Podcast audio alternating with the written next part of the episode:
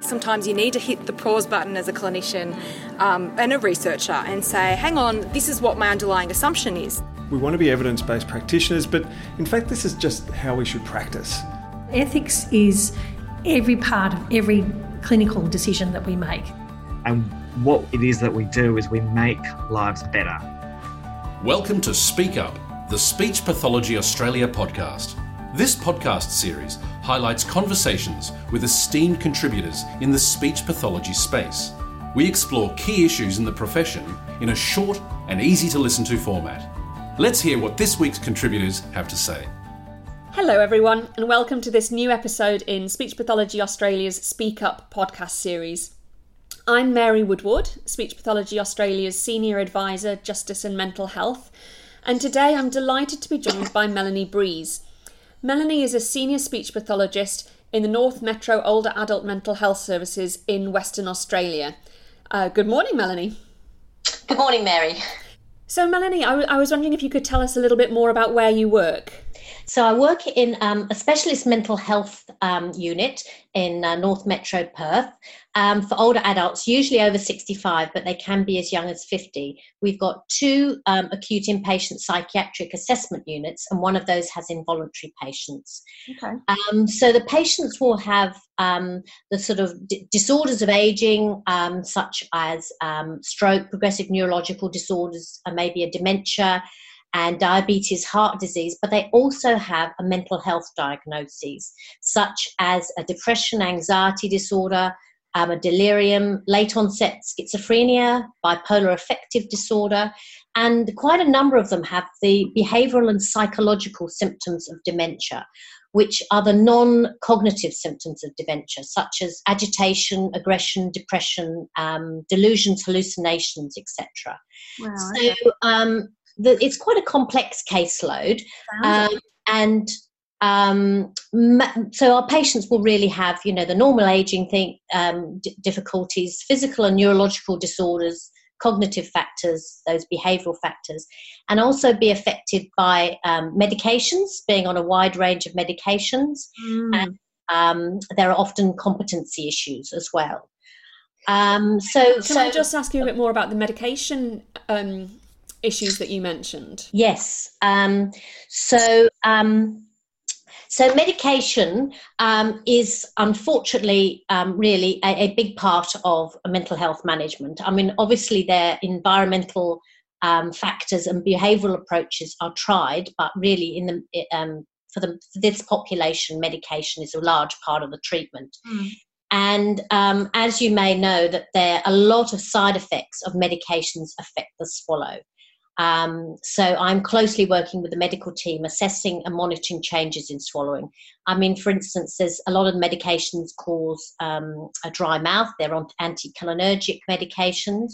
You might find that patients who have got these psychiatric aspects of dementia are on antipsychotic medication, which blocks dopamine in the brain, whereas patients that maybe have a coexisting Parkinson's disease, their medications increase the dopamine. Yeah, so it's really challenging balance. Yeah, so your patients with dementia who are having their psychosis treated but end up getting Parkinsonian symptoms, and you've got patients with maybe end-stage Parkinson's disease, which become quite psychotic.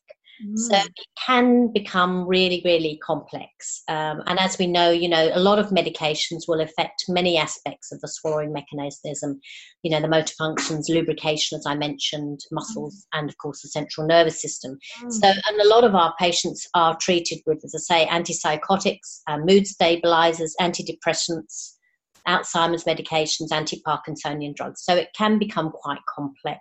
Mm. And of course, sometimes they can get seriously unwell with, there's a neuroleptic malignant syndrome and serotonin syndrome, etc., and lithium toxicity and things like that. An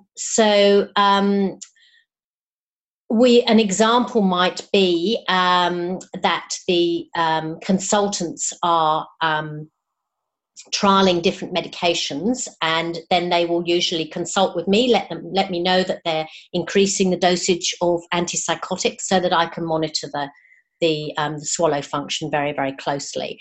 And I'll often be called in to assess a patient because the consultants are interested to know whether the swallowing change, which often coexists with a general deterioration, is due to the change in medications, the general progression of the dementia, or another new neurological event, such as a TIA or stroke. So we work really, really closely to get together. Yes. Yeah, I was just going to say, it sounds like it must be absolutely vital to have that close collaboration with other members of the multidisciplinary team. Yes, absolutely. So the multidisciplinary team consists of who you would expect. So we've got, as I say, we've got a really strong medical team. We are, the consultants are very available and very active. So we have our consultants, our registrars and our medical officers. And of course, we have a good nursing team with a lot of really good clinical specialists.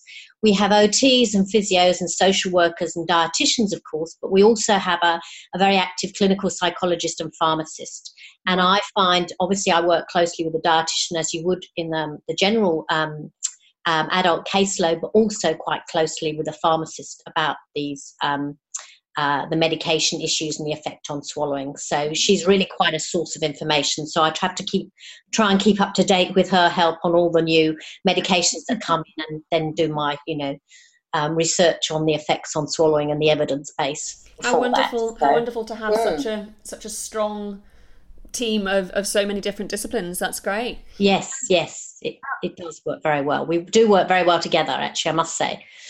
Now, Melanie, before I interrupted you with my question about the medication side effects, I think that you were beginning to mention something about competency issues. Yes. I was wondering if you can tell us a bit more about that. Yes. Obviously, in this caseload, there are a lot of sort of medical ethics and competency issues. I mean, obviously, we do have ethical issues in the general adult population with patients that are non-compliant with our recommendations. But in this population, we do have a number of patients who aren't considered competent to making decisions which are in their best interests. So, I mean, we do have quite a few dementia patients, and just because they've got dementia, it doesn't necessarily mean they're not competent, but some of them are not. And that is a decision which is made by the consultant psychiatrist. So then we have to look at whether a patient is competent to make a decision, of any medical decision, and of course that involves swallowing and my recommendations and, their adherence to that. If not, we have sort of team discussions on, well, if the patient can't make their own decision, then they have a competent decision maker, and is that decision maker making decisions which are in the patient's best interests? And if there isn't anybody that can make decisions which are in patient's best interest, then a guardian is usually appointed. So within that process, the multidisciplinary team is quite closely involved, because obviously the guardian is coming to the patient afresh and wants to be fully informed of the whole situation from the point of view of each discipline, so that we will have consultations with the guardian. They'll listen to our opinions and our recommendations and make a decision which is in the patient's best interest. So that's, really quite interesting as well. Yeah. Now, you've spoken a lot about the swallowing difficulties of this population, and I'm sure that takes up quite a lot of your clinical time. I was just wondering, and I suppose particularly in relation to the competency issues, whether you're involved at all in issues around people's ability to communicate and understand and decisions and express their choices, etc. Yes, obviously communication is a big part of this. Communication difficulty is a big part of this population. Sadly, a lot of the patients that were with us are sort of, certainly for the end of stage dementia, then they really their communication is quite limited, so that they're not, I'm not able to do any treatment with them, and even groups. Some patients can cope with a group setting and group treatment. But having said that, I'm extremely time poor in terms of my service, and I really don't do much communication work at all, because the emphasis is on dysphagia because of the risks involved. But obviously, yes, communication is very important, especially in end-of-life issues and in patients making, being able to communicate their wishes and us understand what they are. So really, most of it is done in a very, as part and parcel of my dysphagia assessments and my management of the patient, making sure that we can represent their best wishes and also working quite closely with, obviously, family members and counselling them and ensuring that they are able to communicate what is the patient's wishes if the patient can't themselves. So advocating for the patient and at times for their family. Yeah, absolutely. And I must say, my point about service provision, given being so time poor, I really cover that. I do a lot of education to the staff and to carers of patients and family members. And I try and sort of cope with my lack of time to do more individual communication work with generic educational materials and information on, communication and dementia, different types of dementia, because it's extremely varied across the different types of dementia, and on dysarthria and voice. And I think with the sort of population that you've been describing, many of whom, as you say, may not be in a position to actually be able to engage in direct therapy.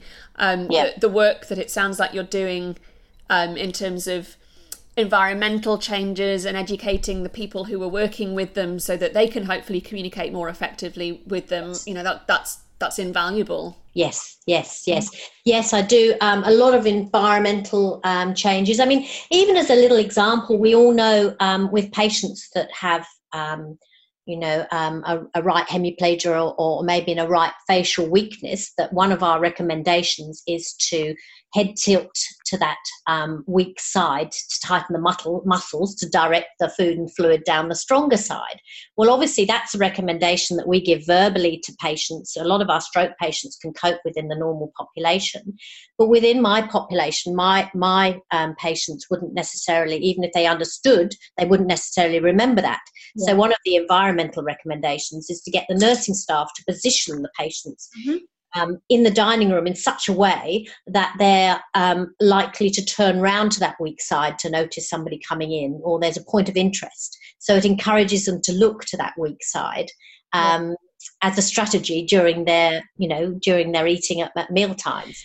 So you're really having to think about how you would adapt what might be kind of more widely known or kind of general speech pathology strategies to the specific needs of this population. Yeah. Yes, absolutely. And that's what I find really interesting, because I sort of person, I quite like looking outside the box. So I'm always trying to come up with a different way of doing things. And it just makes all the scenarios, very, very interesting, because they are, so also completely different. And you're always thinking of a way to set up the environment obviously manage your patients, optimally. Yes. Well, thank you so much, Melanie. And I know it's been brief. I know that we could talk for hours about this, but I think that's really given us a great... great insight into the sort of valuable work that you're doing. So thank you so much for sharing that with us today. Thanks, Mary. It's an absolute pleasure. Thank you. We hope you enjoyed this week's conversation. Remember to subscribe to the podcast and share it with your colleagues. Thank you for listening, and bye for now.